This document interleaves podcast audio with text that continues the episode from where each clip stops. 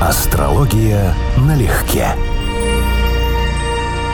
Привет, Константин. Здравствуй, Анечка. Друзья, привет. Здрасте, здрасте, здрасте. Скажи-ка мне, пожалуйста, ты ревнивый вообще товарищ по природе? Вообще по природе, да. Я был ревнивый. Весьма. Был? Почему в прошедшем времени? Мне это было очень болезненное чувство, поэтому я с ним активно боролся, как нас астрологи говорят, прорабатывал. И сейчас я его испытываю очень редко. Угу. Сколько на проработку ушло? Молодость вся, будем говорить, А, так вся ушла. молодость ушла на проработку.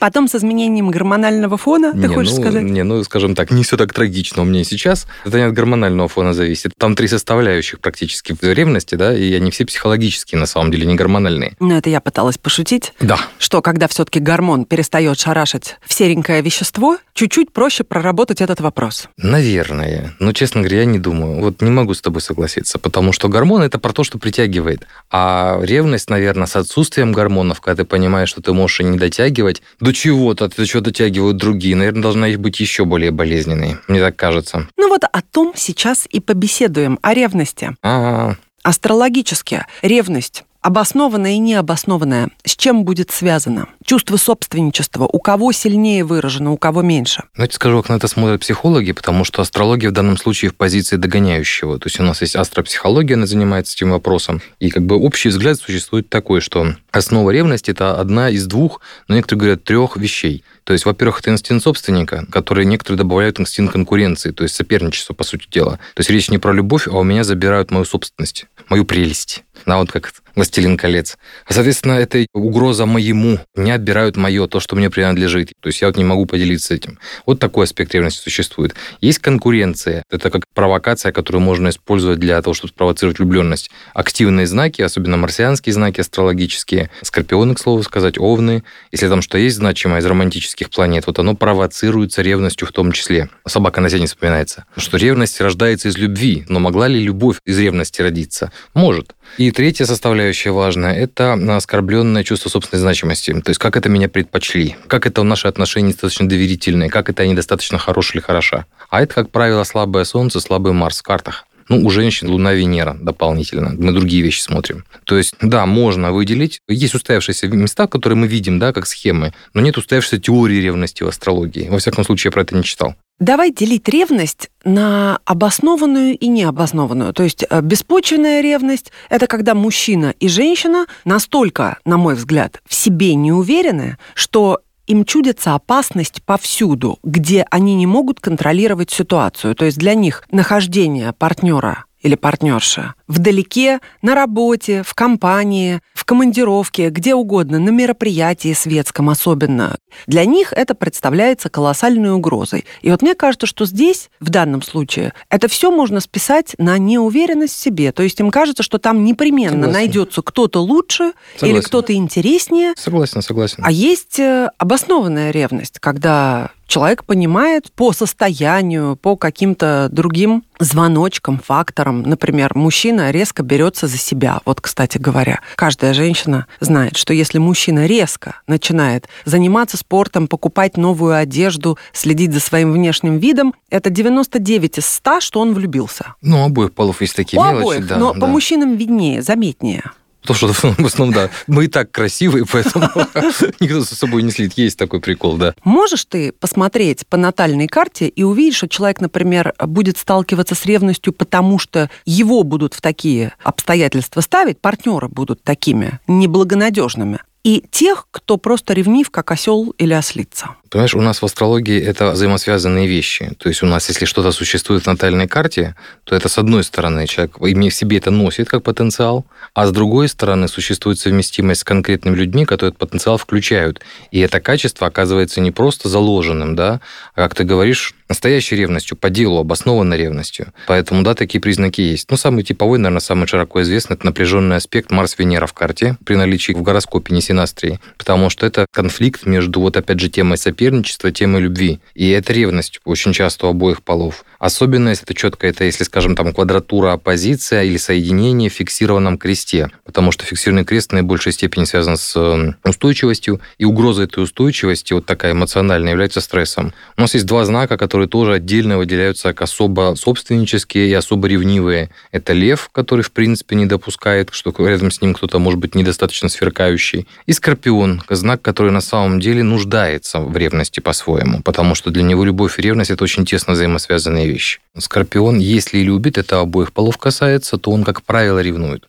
У него эти вещи взаимосвязаны. То есть у него нет ни одного без другого. Как ты относишься к раздельному отдыху? То есть не длительному, но, допустим, на 3-4 дня в супружеской паре? Ну, я не знаю, опять же, потому что люди разные. Вот как они договорятся, как они построят свой брак. Для кого-то это, наверное, будет очень сложный опыт прям травматический. А для кого-то они будут нормально так проводить хоть всю жизнь. Поэтому это не является универсальным сценарием. Я не случайно спросила. Да. Я не говорю о том, чтобы это было системой, чтобы все отпуска люди проводили порознь, угу. потому что тогда это, конечно, странная семья. Но если позволяют условия жизни и обстоятельства, на мой, например, взгляд, совершенно нормально на 2-3 дня куда-то уехать и мужчине, и женщине для того, чтобы просто собраться с мыслями, перезарядиться. И это не значит, что человек едет как оголтелый гулять. Это очень, мне кажется, низкоуровневая история. Это называется уже тогда дорвался. Это какой-то замученный семейной жизнью человек, неважно, мужчина или женщина, оказавшись где-то без контроля, как подросток, пускается во все тяжкие. Для людей с хорошими взаимоотношениями это нормальная история. Это можно себе позволить, да? И это не должно провоцировать ревность и бессонные ночи у того, кто остался. Ну, бессонные ночи, наверное, да. Но рассчитывать, что это обойдется без ревности, ну, я не уверен, что это нормально. Понимаешь, с одной стороны, ты права в том смысле, что партнеры должны отдыхать друг от друга, потому что нахождение хотя бы годами вместе рядом, прохождение через жизненные трудности и так далее, ты этого человека изучил, он тебе уже успел по нескольку раз надоесть есть, и ты по нескольку раз к нему заново привык. Длительная жизнь – это все-таки очень непростой опыт, поэтому да, отдых, конечно, нужен. С другой стороны, когда мы создаем такую ситуацию, один из таких вопросов типовых, вот у меня, допустим, подходит плохая прогностика. Может там разъехаться? таким образом сымитировать развод, да, как бы пережить это расставание, как бы проработать его. И я вот каждый раз задаю встречный вопрос, а вы готовы к тому, что вы потом не съедетесь? Потому что если вы так провели отпуск, у вас возникнут мысли, которых у вас, возможно, вместе не возникло бы. Я сейчас не про измены. Я про то, что вы вдруг осознаете, что без партнера хорошо.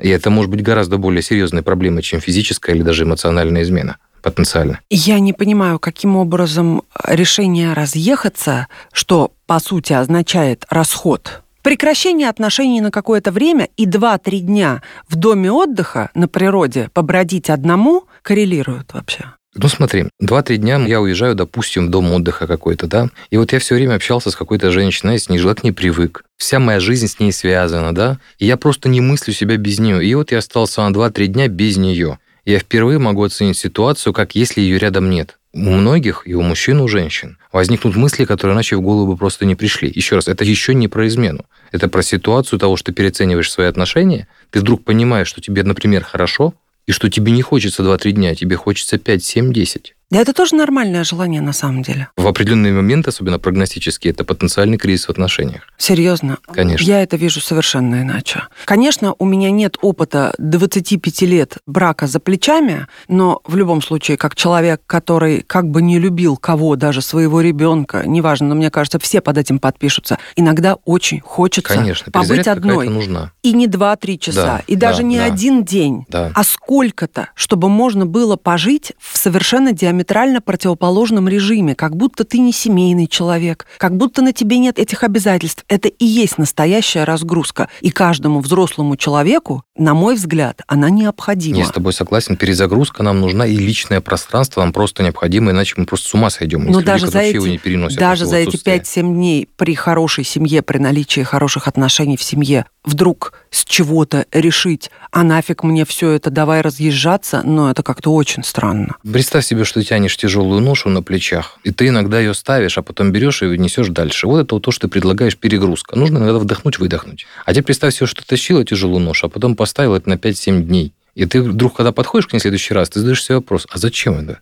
Как-то я без нее обходился и был счастлив. Естественно, что второй супруг, понимая, что такое может произойти, может обоснованно ревновать. И это даже еще раз не про измену. Это про ситуацию людей в браке, еще раз в отношениях, да. Ну, то есть надо быть стайрами, короче, не надо никаких передышек. Как? Нет, передышки Ломанулся нужны. Я, со с- я с старта, тобой, так со- до я с тобой финиша и согласен. при Я с тобой согласился несколько парах. раз. Согласился, что нужны перезагрузки, и нужно выдыхать, и нужно личное пространство. Но я не смогу сказать, что я однозначно за вот таких вот отпусков поодиночке, потому что это, я не сомневаюсь, что укрепляет отношения. Я сильно сомневаюсь. А мне кажется, это хороший повод соскучиться и как раз понять, как здорово вернуться домой, как здорово увидеть снова человека, обнять даже в ту же постель, пойти вот после этого перерыва. А если ты за это время вдруг понял, что все это тебе нафиг не надо, так тем лучше. Хорошо, что раньше понял, чем позже. Я на это смотрю так. Когда нет совместных детей, совместной семьи, совместного имущества, да, замечательно. Чем раньше, тем позже. А когда оно есть, Люди разводятся все равно.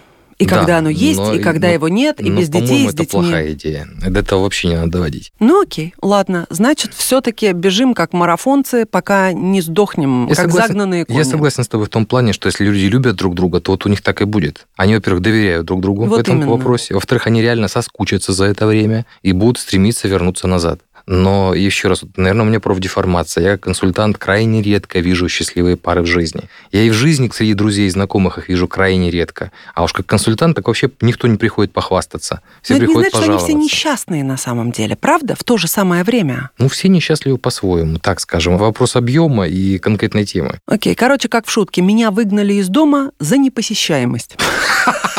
Хорошо. Не будем доводить до этого. Да. Возвращаясь к зодиаку. Сара, твой муж заглядывается на всех девушек. Он знаешь, что наша собака гавкает на всех велосипедистов. Как догоняет, не знаешь, что с ними делать.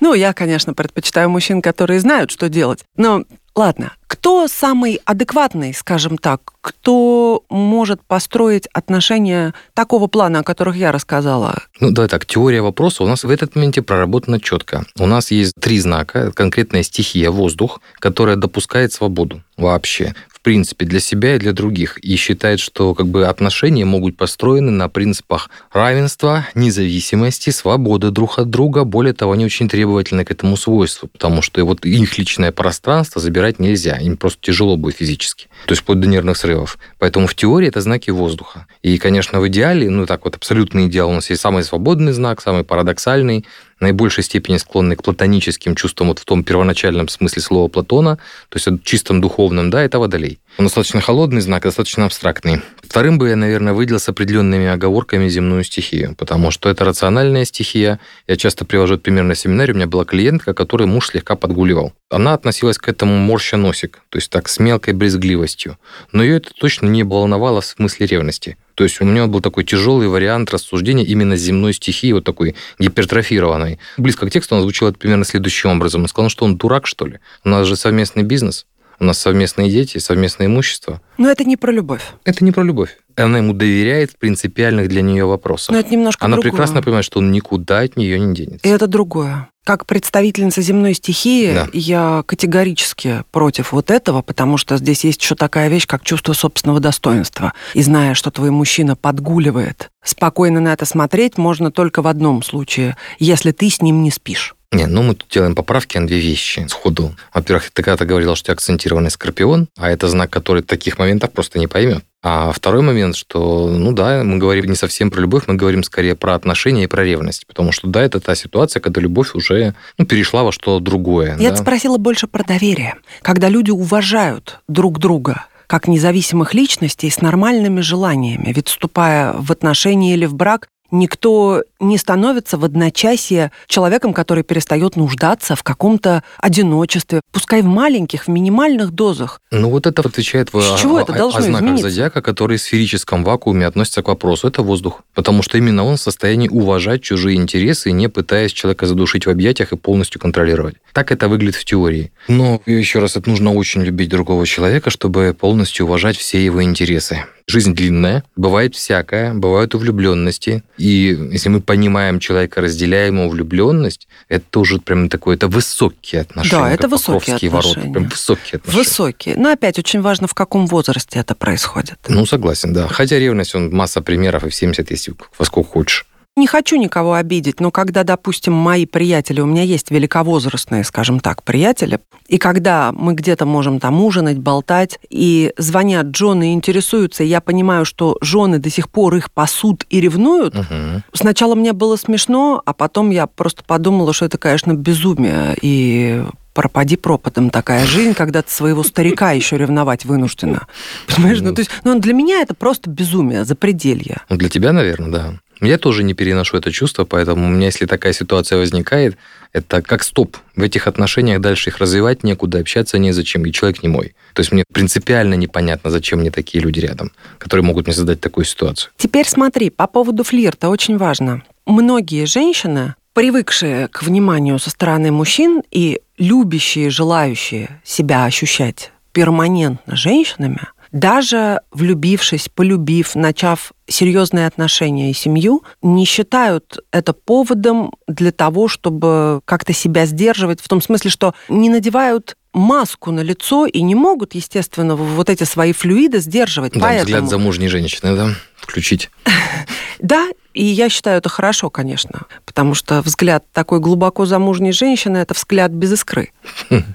Насколько в такой ситуации, если мужчина видит, что его женщина игривая, скажем так, игривая, а он ревнивец, а он ревнует, ему дискомфортно, насколько он может требовать от нее изменить свое поведение, насколько это правомощно, на твой взгляд?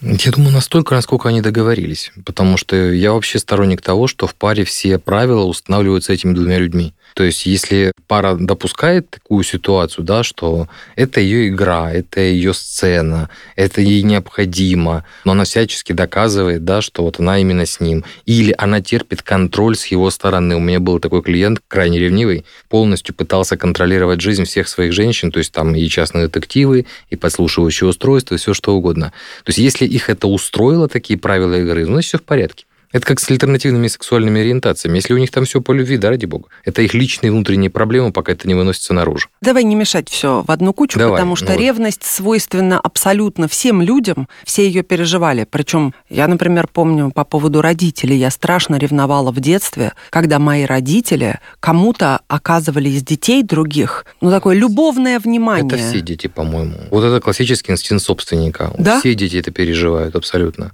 Но я прям в этот момент испытывала реальную ненависть к тому ребенку. Как человек, я как, это очень хорошо как помню. человек, который вместе, и как и я, да, лазит по интернету, смотрит мимасики, ты наверняка знаешь сын э, маминой подруги мимасик. Ну, вот просто уже оборот такой. То есть это популярная тема, потому что сын маминой подруги вечно успешен, у него все хорошо, у него все супер, он не такой, как ты. А. Я как мальчик, я прекрасно это помню. Мы все через это проходили. Не, ну это не про это. Я была любимая, обожаемая, никогда в этом не сомневалась. Я просто возмущалась. Я не понимала, как вообще можно любить кого-то, кроме меня, даже в отдельно взятую секунду времени. Меня это страшно коробило, страшно. Я всегда претензии предъявляла жуткие. Ну, как в этом квартет И. Тебя застали выходящим из Макдональдса с другим ребенком, да? Или нашли чек от мороженого в кармане. Как ты, папа, да? А? Ну вот, вот да. Это вот. забавно. Ну это не то, как все дети, это биологический механизм. Мы вынуждены, пока ребенок, цепляться к родителям. Поэтому мы страшно переживаем, и нас очень пугают тема смерти родителей, и нас очень расстраивает в смысле ревности, когда родители уделяют внимание другим детям. Это чистый рационализм. То есть здесь нет логики, да, нет такого, что они родители нас бросят просто я хочу быть, я быть в центре должен. Кто-то не перерастает это никогда. Это То да, есть, это правда. Эти вещи знакомы многим с детства, или по детству. Да. Но потом это все переносится на отношения, и кто-то остается на этой же позиции, да. на той же самой. Есть я, и все, забудь весь мир, я тебе его заменю. Ну да, нет, однозначно это скорее проблемное поведение и проблемный партнер, это факт. И тем не менее, такие пары ведь встречаются, которые Конечно, регулярно друг другу выносят мозги по всем мелочам. Сплошь и рядом. Сплошь и рядом. Расскажи. Как это астрологически и человечески выглядит? Инстинкт, который мы сейчас говорили, детский инстинкт, то есть желание притянуть себе все внимание абсолютно, он связан с Луной, особенно с пораженной Луной в гороскопе. Это вот в чистом виде чувство собственничества. Особенно если эта Луна находится в фиксированном кресте, то есть это опять же Луна в Скорпионе, Луна во Льве, Луна в Тельце с меньшими оговорками, Луна в Водолее. Вот это вот как бы яркий пример. Конкуренция у нас описывается Марсом, и поражение Марсом, особенно вот этот упомянутый мной напряженный аспект типа Марс-Венера, и, наверное, этого я не знаю точно, Марс-Луна, имеют отношение вот к ревности по принципу соперничества. То есть, как это кто-то лучше. Вот тут мне не нужен, да, но я буду соперничать просто потому, что, ну, меня провоцируют на соперничество. Но это да? когда человек трофей. Да, это борьба. По сути дела, это борьба. Более того, еще раз говорю, даже можно использовать чисто вполне сознательно для того, чтобы провоцировать чувства по отношению к себе, потому что раскачать ревность – это один из вариантов, который у этой группы людей будет работать. Ну и есть момент, связанный не с инстинктом собственничества, а с тем, с чем мы с тобой начинали, то есть со слабыми планетами пола. То есть у мужчин Солнце, Марс, а у женщин Луна и Венера, которые фактически описывают закоренелый комплекс неполноценности по своей половой тематике. Вот эти люди болезненно переносят ревность именно в смысле «меня предпочли», «я недостаточно хорош или хороша». Вот этот болезненный акцент работает. То есть не то, что у меня что-то забирают, не то, что соперничают, а меня ударили в уязвимое место. И вот это вот может быть третьим принципом или третьим примером. Я это так понимаю. Как ты считаешь, проявление ревности каким-то образом зависят от натальной карты напрямую или все-таки больше от культуры и выработанной за жизнь позиции по отношению вот к таким вещам? Нет, это зависит от натальной карты, но мы считаем, это одна из позиций современной астрологии, что есть самовоспитание или самосовершенствование, есть воспитание, которое дает нам общество или навязывает нам общество, поэтому на потенциал, заложенный в карте, ложится сверху много чего еще. И мы вообще по-хорошему ответственны за то, как мы живем собственным гороскопом. Поэтому человек может быть, например, очень ревнив, то есть в максимальной степени, но за счет того, что он живет в очень цивилизованном обществе, в котором это вообще не принято, что мы типа в Германии современной, да, а не в Афганистане, Казани, он эти же чувства будет пытаться выражать в каких-то более-менее адекватных формах, культурно приемлемых, хотя мучить его будет сильно. А, скажем, в том же Афганистане он, возможно, физически бы поступал совершенно другим образом. То есть вопрос культуры, безусловно, накладывается. Плюс вопрос самовоспитания, то есть понимание, что за этими чувствами, за этими провокациями на самом деле даже не другие люди, что это нас цепляет, это в нас это чувство, а оно в нас рождается. Только другие люди работают как провокатор, как катализатор этого чувства, вот и все. Поэтому пока ты не справишь его в себе, ты не сможешь быть спокойным ни с кем. Такое, знаешь, есть высказывание. На всех жизненных тропах хитроумно расставлены брачные сети, да так плотно, что даже импотент не проскользнет. Где ты это берешь каждый раз? Что лежит в фундаменте ревности? Что ты мое, никуда ты от меня не пойдешь? Думаю, да. Мы, выбирая пару, в принципе, если мы говорим не только про любовь, а про партнерские отношения, мы выбираем человека, который будет дополнением для нас, в каком-то смысле опорой, и в значительной степени психологической опорой. То есть будет как минимум закрывать нам наши болезненные места и не утяжелять нашу жизненную ношу. Поэтому здесь я думаю, что главным нюансом будет я рискую потерять то, что в моей жизни представляет ценность какого-то человека, которого будет трудно заменить, и связанные с ним психологические переживания. Мне кажется, что все-таки этот момент самый важный, более важный, чем конкуренция. То есть это именно у меня забирают, да, или я теряю. В обоих случаях это будет довольно болезненно. На мой взгляд, люди просто в жизни делятся примерно, грубо, на две категории. Попробуешь их разделить и астрологически. Одни говорят, мой мужчина и женщина должны нравиться окружающим. Если они никому не нужны, то нафиг они нужны мне. Ну так, через улыбку. Вторые будут держаться всеми когтями и зубами даже за того, кто по большому счету особо никому и не интересен, на него никто не претендует. Но даже увидев на горизонте чужую улыбку, утрированно говоря, в адрес своего или своей, начинается какое-то безумство. Нет, ну я могу сказать, что примеры я видел и тех, и других. Я сейчас попытался логически вывести там мужские огненные воздушные стихии активные и наличие там сигнификаторов там, у мужчин, допустим, Венеры огненной или воздушной, или земная водная. Но потом сразу нашел контрпримеры, нет, так не работает. Надо подумать на эту тему. Потому что совершенно четко с собой согласен. У меня был замечательный пример. Мужчина с Венерой во Льве, его жена выкладывает свои фоточки в Инстаграм, ну, скажем так, я бы сказал, провокационные. Но я хорошо его знаю, ему это очень нравится. Конечно, типа облизываетесь, это, а это, это мое. Это его, да, это его психология. Но кого-то это бы раздражало очень сильно. Поэтому, да, люди, безусловно, разные в этом вопросе. Для Венеры Льве просто это логичное положение дел. Но, скорее всего, он где-то и ревнует. Просто я не все об этом знаю. У меня почти все планеты в слабом положении. Для меня ревность чувство абсолютно невыносимое, поэтому я с ним работаю по самому простому сценарию. Убил вот я, и съел. Я просто не ревную. Или я могу не ревновать по одной причине, в одну сторону совершив перекос, или я могу не ревновать в другую сторону, или я могу избавиться от этого человека, не общаться с ним, если я не могу никак справиться с этим чувством. Ну, то есть, как бы меня не устраивает ревность в моей жизни ни в каких дозах. У меня узкий эмоциональный диапазон, и мне невыносимо жить с людьми, которые меня вообще выводят за рамки спокойствия, так, в любую сторону. самый простой способ с таким человеком не общаться. Вот, Тогда тебе и влюбляться комфорта. сильно противопоказано. Так и есть. Так и есть. Я люблю, когда это чувство в комфортном состоянии, как чай с медом. Вот, то есть никогда это вот огонь, горение и так далее. Это все хорошо, но очень дозировано. Угу, понятно. А вот в противовес сказанному тобой Федор Михайлович, мой обожаемый. Во-во-во, это неумеренный человек, который... Да, да. абсолютно неумеренный человек, человек страстей и все такое прочее. Вот он утверждал, что в истинно любящем сердце либо ревность убивает любовь, либо любовь убивает ревность. Ну, я думаю, что он прав он все-таки мудрый человек, тут вопроса нет. Либо ревность убьет, потому что, по сути, это ненависть к человеку, искаженное чувство, слое чувства убьет любовь, либо ты научишься человека любить вот тем чувством, о котором мы с тобой говорили, когда говорили о полиаморах, что любовь настоящая, она альтруистична что настоящая любовь не собственническая вообще, но она редко встречается, потому что она просто неуместна в нашей действительности. А настоящая любовь на уровне «я хочу, чтобы ты был счастлив». Без меня, со мной, с кем угодно. Я хочу, чтобы ты был счастлив. Вот это настоящее чувство любви. Вот оно, естественно, насмерть убивает тему ревности. Когда человек просто отказывается от этого. То есть я люблю тебя, и достаточно этого само по себе. А еще самоуважение очень сильно убивает чувство ревности, потому что ты чувствуешь себя униженным, испытывая ревность. Кого-то наоборот, еще раз говорю, многих это провоцирует. То есть это не унижение, а провокация, желание доказать, и желание соперничать, и больше сделать на самом деле. Мужчин, например, многих провоцирует. Хорошо. А напоследок я бы хотела предложить всем такой очаровательный нюанс. Если поменять местами две буквы в слове «ревность», то получится «верность». Да, да, красиво. На этой красивой ноте мы откланиваемся, да, Константин? Да, спасибо. Я пошел думать, называется, да. Пойдем подумаем. Пока, друзья. Пока-пока. Астрология налегке.